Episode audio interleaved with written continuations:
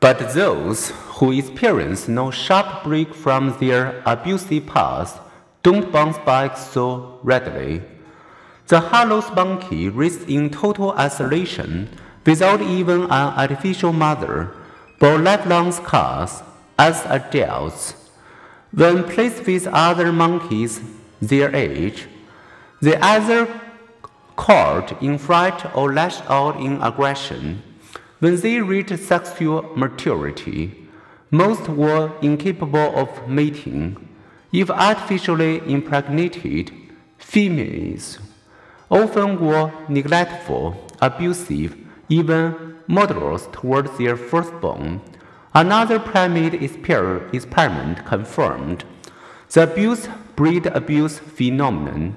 None of 16 female monkeys who had been abused by their mothers become abusive parents, as did no female raised by a non abusive mother.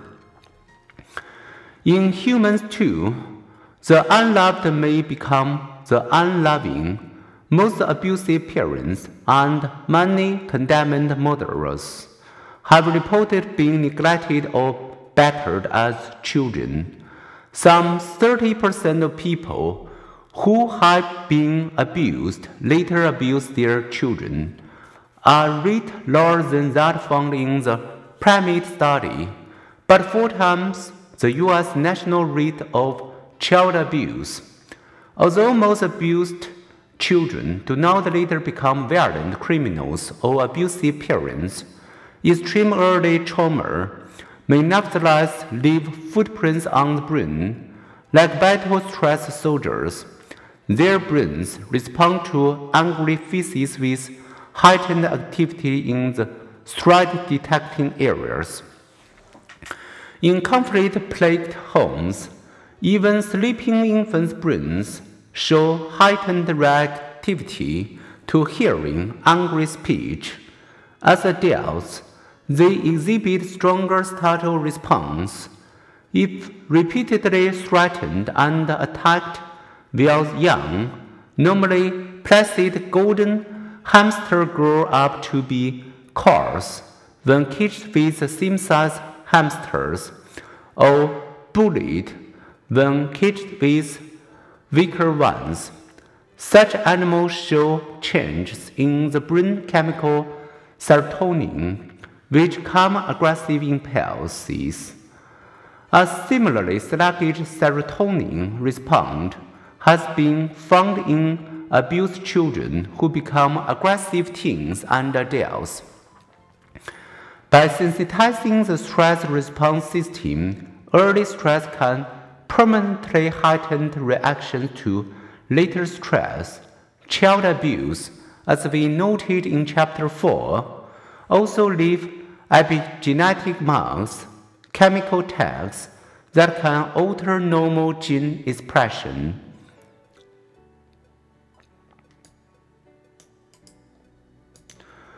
Such findings help explain why young children who have survived severe or prolonged physical abuse, childhood sexual abuse, bullying, or wartime atrocities are at increased risk for health problems, psychological disorders, substance abuse, and criminality.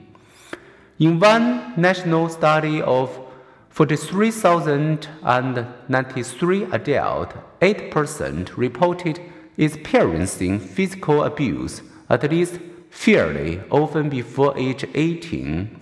Among these, 84% had experienced at least one psychiatric disorder.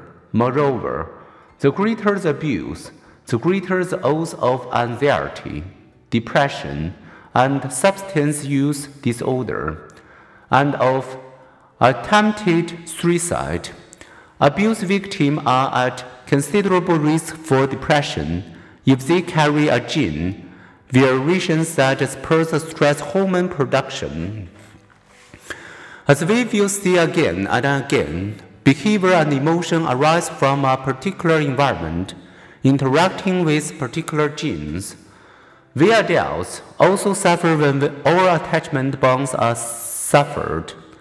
Whether through death or separation, a break produces a predictable sequence. Agitated preoccupation with the lost partner is followed by deep sadness and eventually the beginnings of emotional detachment and a return to normal living. Newly separated couples who have long ago ceased feeling affection are sometimes surprised at their desire to be near the former partner. Detaching is a process, not an event.